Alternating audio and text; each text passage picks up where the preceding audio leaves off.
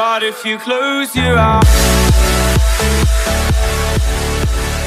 אוקיי, אז אה, שלום לכולם ותודה רבה שהצטרפתם אלינו לפרק השמיני בפודקאסט הנפלא שלנו, סביבה מנצחת, שבו אנחנו הולכים לדבר על הצלחה, כלים פרקטיים, אה, להגשים את המטרות שלנו ובכלל להיות אנשים טובים יותר. אז למי שלא מכיר, שמי מתן איסטור, בן 29, בעל עסק לירידה במשקל. האמת שאולי אני כבר בן 30, תלוי מתי אתם אה, שומעים את הפודקאסט הזה. והיום אנחנו הולכים לדבר על חבר מאוד טוב שלי. האמת שזה חברים וזה ספרים. יש לי חברים, שלא תחשבו, אבל האמת שבשנה האחרונה נכנסתי לכל העולם הזה של קריאת ספרים, ואני יכול להגיד לכם שאני תמיד באופן אישי, תמיד כשהייתי ילד או נער, אז אה, נגיד ההורים שלי או, היו אומרים לי, מתן תקרא ספרים. ולא הבנתי את הקטע הזה. קישרתי את זה אתם יודעים, כזה חנונים כאלה שקוראים ספרים, ואני לא רוצה להיות חנון, אז למה שאני אקרא ספרים? מין התניה כזאת שהייתה לי במוח, וכמובן שזה היה לא נכון, ואגב, היום החנונים שולטים בעולם, סתם שתדעו. אה, אבל כשאנחנו מדברים על קריאת ספרים, אנחנו קודם כל צריכים להבין דבר כזה. שמעתי אה, איזושהי הרצאה, ושם אחד מהמרצים אמר שבעצם ספרים זאת הדרך שלנו לתקשר עם מוחות של אנשים מדהימים מהעבר. ואני חושב שזה מאוד נכון, כי תראו, היום יש לנו את הטכנולוגיה. במשלב מסוים, מרגע שהעלית סרטון והוא ביוטיוב, אז זה שם. אבל חיו פה אנשים משוגעים ומטורפים ששינו את העולם במאה-מאתיים שנים האחרונות. והספרים זאת הדרך שלהם להעביר לנו את המידע שהם רכשו במהלך חייהם. ותאמינו או לא, יש דברים שלא משתנים. אחד הספרים שאני קורא עכשיו נקרא חשוב והתעשר של נפוליאון היל, וזה ספר שאני ממליץ לכולם, וכמובן שאני קורא אותו רק דרך המלצות. אה, אז הנה אני ממליץ לכם אה, לקרוא את הספר הזה.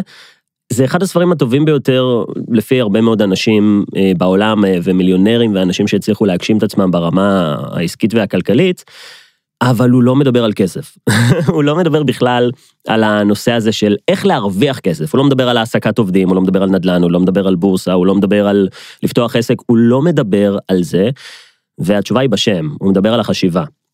ואני קורא את הספר הזה, ואני רוצה להגיד לכם שאני מאוד מתחבר אליו, אבל קשה לקרוא אותו כי הוא נכתב לפני יותר ממאה שנה, הוא נכתב לפני קום מדינת ישראל, אז גם השפה שלו היא טיפה מורכבת, אבל מי שיודע להקדיש את הזמן ואת האנרגיה, אתם תגלו שהספר הזה באמת יכול לעזור לכם להגשים את עצמכם. והסיבה שאני מתאר אותו ספציפית זה כמה דברים. אחד, אני קורא ספרים כדרך קבע, זה גם חלק מהשגרת בוקר שלי, כמו שאנחנו יודעים, אני קם, אני עושה אימון ואז אני קורא ספר, וגיליתי שהקצב קריאת ספרים שלי הולך ומשתפר, כי קודם כל אני כבר מחכה לרגע הזה בבוקר שאני אשב עם עצמי לחצי שעה 40 דקות ואקרא ספר. ועוד טיפ שאני תמיד עושה, אני תמיד ממרקר את המשפטים שקופצים לי ככה לעין, שאני אומר, אותם אני רוצה לזכור. ומה שכיף זה אחרי זה לרפרף טיפה בספר מאחורה ולחפש את המשפטים שמרקרנו, ואלה הדברים שבאמת נכנסים. כי זה קשה לזכור ספר שלם של 300 עמודים, אבל אנחנו מה שנקרא מתמצתים אותו ומסכמים אותו, ואלה הדברים שנכנסים הכי טוב. אז היום אני רוצה לספר לכם על מה שנקרא עשרת הדיברות שלי להצלחה. עכשיו שני דברים, אני לא בן אדם דתי, אז אני לא יודע למה השתמשתי במושג עשרת הדיברות, אבל אפשר לקרוא לזה עשרת החוקים, אבל פשוט עשרת זה מספר שהוא יפה, אז זרמו איתי בחלק הזה, וזה גם לקוח מהספר, כי כשקראתי את הספר אמרתי, אוקיי, יש פה דברים שאני ממש מתחבר אליהם, ואני אגיד לכם ממה אני מאוד נהנה. אני מאוד נהנה לפתח מין תיאוריות בעצמי שקשורות לעסק שלי או להצלחה, ולדבר אותם ולספר אותם לאנשים אחרים, ואז לגלות שכתבו ספר לפני 100 שנה, שאומר את אותם הדברים בדיוק.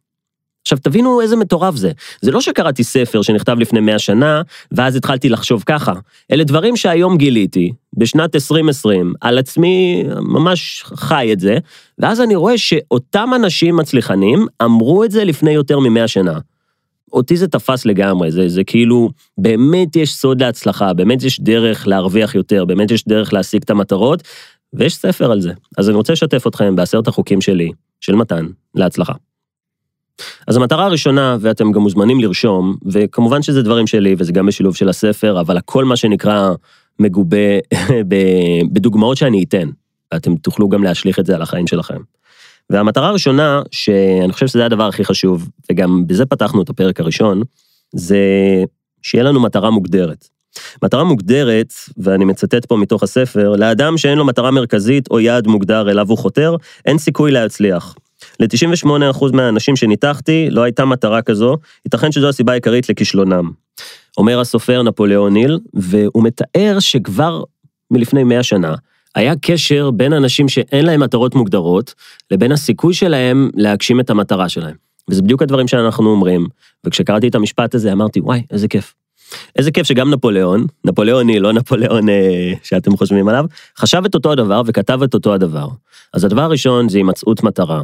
אבל הימצאות מטרה זה גם אומר מתי ואיזה יעד אני רוצה, וזה גם צריך להיות יעד שהוא מדיד. אני אתן לכם דוגמה, הרבה פעמים כשאנשים באים אליי לתהליך של ירידה במשקל, אז הם אומרים לי, מתן, אני רוצה להרגיש בריא יותר. ואז אני אומר לו, זאת מטרה מדהימה, אבל אני לא יודע למדוד את ההרגשה שלך. זאת אומרת, אם תיכנס לפה עם חיוך, האם זה אומר שאתה מרגיש טוב יותר? אז אנחנו מבינים שאני צריך, אנחנו צריכים משהו כדי שנוכל באמת למדוד ולראות את התהליך. אז מטרה צריכה להיות מדידה, מטרה צריכה להיות קצובה בזמן, והשלב הבא זה לבנות תוכנית. החוק השני שאנחנו צריכים שיהיה לנו זה בעצם אנחנו חייבים להיות מוכנים לשלם את המחיר. לשלם את המחיר זה אומר שאני מבין שאם אני רוצה להתקדם מעל הבינוניות, אם אני רוצה להגיע לביצועי שיא, אני אהיה חייב להקריב פה משהו. וזה אחד מהמשאבים שלי, ולמי שלא זוכר מה זה משאבים, זה זמן, אנרגיה וכסף. ואגב, זה תמיד הסדר שלהם. זמן זה תמיד המשאב החשוב ביותר, אחרי זה אנרגיה, ואחרי זה כסף. גם הפודקאסט הזה לוקח ממני את שלושתם. תראו, מבחינת זמן אני צריך להגיע ולהקליט, האמת שזה כיף. אבל אני צריך גם לחשוב לפני על התכנים ועל הנושאים שאני רוצה לדבר עליהם, וכמובן שזה גם לוקח ממני הרבה אנרגיה במחשבה ובביצוע עצמו, וגם כמובן שהאולפן הקלטות הזה מרוויח כמה שקלים על הדבר הזה. החוק הנוסף, החוק השלישי שאני תמיד עובד לפיו זה השכלה. והשכלה זה לא אומר דווקא ללכת ללמוד דברים כמו באוניברסיטה ומכללה, אלא באמת ללמוד את הדברים הפרקטיים שאנחנו צריכים כדי להצליח. תראו, ההשכלה שלי למה שאני עושה כיום, ברמה הפרקטית עשיתי קורס מאמני חדר כושר, עשיתי לימודים של תזונת ספורט, ואז עשיתי הרבה מאוד קורסים והכשרות בכל מה שקשור לאימון ולעמידה מול קהל, וקראתי הרבה מאוד ספרים וראיתי הרבה מאוד הרצאות, ויש אנשים שיגידו שזאת לא השכלה פורמלית, אבל מה הם מבינים? כשאנחנו מדברים על השכלה, אנחנו בעצם אומרים דבר כזה. אנחנו רוצים להשיג את הדברים הנכונים ביותר, ואם אני אקח מהספר, אדם מחונך הוא כזה שלמד להשיג את מה שהוא רוצה בחיים. ולכן יש הרבה מאוד אנשים שאומנם יש להם השכלה פורמלית, מה שנקרא, יש להם תעודה על הקיר עם חתימה של איזה נשיא מכללה או אוניברסיטה, אבל הם צריכים לשאול את עצמם, האם המידע הזה באמת יעזור לי להשיג את המטרה שלי? האם עשיתי את זה, מה שנקרא, ללכת ללימודים כי הסביבה ציפתה ממני, או כי זה באמת משהו שיש לי תשוקה לגביו?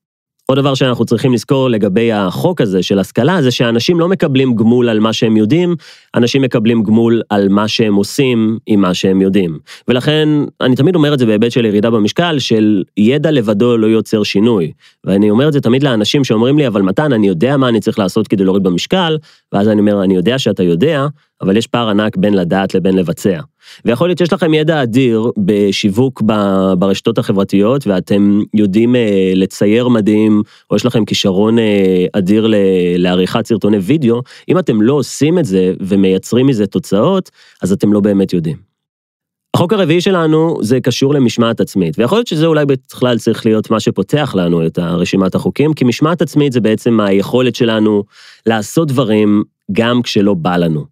עכשיו, מי שעוקב אחרי הפרקים יודע שאני אומר שכל מה שאנחנו עושים אנחנו בעצם רוצים, אבל משמעת זה בעצם לעשות דברים שהם מה שנקרא לא כיפים. תראו, אני יכול להבין אם לא בא לכם להתאמן ולא בא לכם לאכול עכשיו סלט, אבל מה שנקרא, אם התחייבתם, אז התחייבתם, ותעשו גם אם אתם לא רוצים. אני אצטט פה שורה מתוך הספר שאומרת את הדבר הבא: אם אינך שולט בעצמך, תשלט על ידי עצמך. תוכל לעבור מול המראה ולראות בעת ובעונה אחת את ידידך הטוב ביותר, או את אויבך הגדול ביותר. ואני תמיד אומר את זה, הבן אדם היחיד שמונע מאיתנו להצליח זה בדרך כלל אנחנו. אנחנו נאשים דברים חיצוניים, אנחנו נאשים סביבה, אנחנו נאשים חוסר בזמן או במשאבים, זה תמיד אנחנו. החוק החמישי זה כל מה שקשור לבריאות. ופה זה גם מתקשר לנושא שממנו אני מגיע. יש קשר ישיר בין להצליח, ב, אם זה בעולם העסקי או בעולם הזוגי, לבין הבריאות שלנו, ובריאות זה כושר גופני, זה תזונה, זה משקל תקין, זה לדאוג למכונה הזאת שנקראת הגוף שלנו, ולהכניס אליה רק את הדברים הנכונים ביותר שמתאימים לה, לישון כמו שצריך, וכמובן גם לא להכניס דברים שמזיקים כמו סיגריות ואלכוהול, ומי שלא הקשיב לפרק השישי של הפודקאסט, שבו אני מדבר על תזונה וכושר גופני, אני ממליץ בחום להקשיב. החוק השישי שלנו, וזה כיף לראות שכתבו את זה לפני 100 שנה, זה סביבה לא חיובית. וזה גם מתקשר לנו לנושא שלנו של סביבה מנצחת. יש פה משפט שאני מאוד אוהב, שנקרא, כפי שהענף מתכופף, כך יגדל העץ. מתארים פה שרוב האנשים בעלי הנטיות לפשע רוכשים אותה מהסביבה הרעה ומחברים לא ראויים בשנות הילדות. וזה אומר דבר כזה, ואני גם אמרתי את זה בפרק הקודם, סביבה חזקה מכוח רצון, ותבחרו טוב טוב את האנשים שאתם מסתובבים איתם. הם ישפיעו על העתיד שלכם. החוק השביעי זה דחיינות, וזה בעצם אומר לא להיות דחיין. וזה אחת הסיבות הרווחות לכישלון. דחייה לזמן מאוחר יותר קיימת אצל כל אדם המצפה שהזדמנות שלו להצלחה תיפול כפרי בשל לידו. רובנו עוברים את החיים ככישלונות מכיוון שאנחנו מחכים לזמן הנכון להתחיל לעשות משהו ראוי. אל תחכו, הזמן לעולם לא יהיה הזמן הנכון. תתחילו עכשיו, תתחילו איפה שאתם נמצאים, ומה שנקרא תלמדו על הדרך. אמרו את זה לפני מאה שנה, אנחנו אומרים את זה גם היום. הזמן הטוב ביותר להתחיל תהליך, או בעצם תהליך לשינוי, תמיד היה אתמול. החוק השמיני זה חוסר דבקות במטרה. זה בעצם אומר שהרבה מאיתנו מתחילים דברים, אבל מה שנקרא לא נותנים לנו מספיק צ'אנסים כדי לסיים אותם.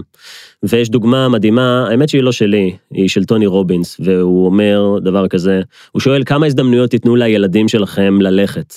ואני מאוד אוהב להשתמש בדוגמה הזאת, כי כל הורה ישר מתחבר אליה. הוא אומר דבר כזה, כשהילד שלכם ניסה ללכת, האם נתתם לו ארבעה צ'אנסים, חמישה צ'אנסים, שישה צ'אנסים? כמה הזדמנויות נתתם לילד שלכם ללכת עד שתפסתם אותו לשיחה ואמרתם לו, תקשיב, מתן, זה לא עובד. אנחנו מנסים ללכת, אתה כל הזמן נופל, אנחנו הולכים להתקדם לשלב הבא. בוא נתחיל לדבר, נמשיך אחרי זה לשחק בלגו, ואז אחרי זה נחזור להליכה ונראה אם אתה כבר מוכן לזה. וכמובן שזה שטות מוחלטת, כי אף הורה לעולם לא יעשה את זה, אבל הרבה פעמים אנחנו מוותרים לעצמנו, פשוט כי אנחנו עדיין לא הצלחנו ללמוד ללכת. זה אומר שאנחנו לא נותנים לעצמנו את כמות האפשרויות שהיינו נותנים לילדים שלנו, וזה אומר שאנחנו מוותרים לעצמנו, כי מה שנקרא, כמה אפשר לנסות. והדוגמה הכי טובה זה כמה הזדמנויות תיתנו לילד שלכם ללכת. ואם התשובה היא אין סוף, זה גם מה שמגיע לכם. אגב, בהקשר לדבקות במטרה, יש פה משפט שאני מאוד אוהב, ונראה לי שאני ארשום אותו על איזה מחברת או קיר או משהו, וזה המשפט הבא: כישלון אינו יכול להתמודד עם דבקות במטרה. ואני חושב שזה אומר הכל. אנחנו בעצם נכשלים רק כשאנחנו מפסיקים לנסות. אז תחשבו על זה בפעם הבאה שאתם אומרים שזה לא בשבילכם. החוק התשיעי שלנו זה אי ריכוז ומאמץ, וזה מדהים שזה נכתב פעם, אבל כמובן שזה נכון היום, עם זה שכל שנייה אנחנו, דעתנו מוסחת. אם זה עם פלאפונים, אם זה עם רשתות חברתיות, אם זה עם אנשים שמפריעים לנו, וכבר פעם אמרו, לפני מאה שנה, אדם העוסק בהרבה מלאכות במקביל, טוב באחת מהן רק לעיתים רחוקות. רכז את כל מאמציך במטרה מוגדרת, ראשית אחת. וזה אומר שכשאנחנו עובדים, תעבדו. צריך להתנתק, צריך לדעת לעשות את זה. היום הנושא של קשב וריכוז זה אחד הדברים שהכי נלחמים עליהם במקומות העבודה, אני יכול להגיד לכם את זה כמעסיק. זה גם קשה לי לראות את העובדים שלי שדעתם מוסחת ואני עובד קשה בשביל לעבוד איתם על זה, אבל גם אני בעיקר עובד על עצמי כדי, מה שנקרא, להתמסר לדבר הזה שאני עובד עליו. זאת אומרת להתנתק לגמרי, לנעול את עצמכם בתוך מערה חשוכה, האמת שלא חשוכה, צריך איזה פנס, אבל פשוט לעבוד. ורק כשאתם מסיימים את זה לגמרי, להגיד, אוקיי, עכשיו אפשר להתפנות למשהו אחר, ולא, אין דבר כזה multitasking, כבר בדקו את זה. החוק העשירי והאחרון, ואני מת עליו, והוא מדבר על התלהבות. אנחנו חייבים להתלהב ממה שאנחנו עושים. ומצוטט בספר, ללא התלהבות, אדם אינו יכול לשכנע אנשים אחרים. אני עובד הרבה מאוד במכירות, ואני תמיד חייב להיות עם אנרגיה גבוהה. בכל שיחת טלפון שאני עושה, בכל פגישה שאני עושה, אם אני רוצה לגרום לבן אדם השני לעשות פעולה, ובטח אם זאת פעולה ש...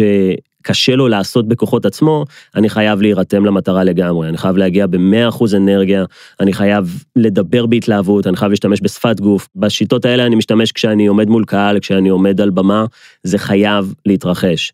אנשים לא זוכרים מה אמרת להם, הם זוכרים איך גרמת להם להרגיש. וזה הדבר החשוב ביותר, וזה גם מה שאני מנסה לעשות דרך הרשתות החברתיות, ובטוח על ידי הפודקאסט הזה.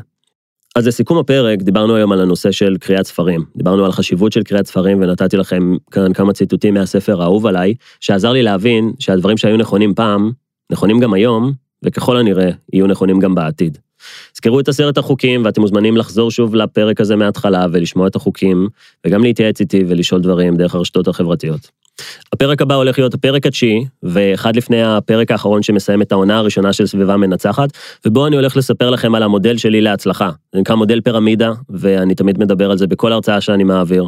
אז עד כאן, תודה על ההקשבה, אני אוהב אתכם, זמין לשאלות, ונתראה בפרק הבא. But if you close your eyes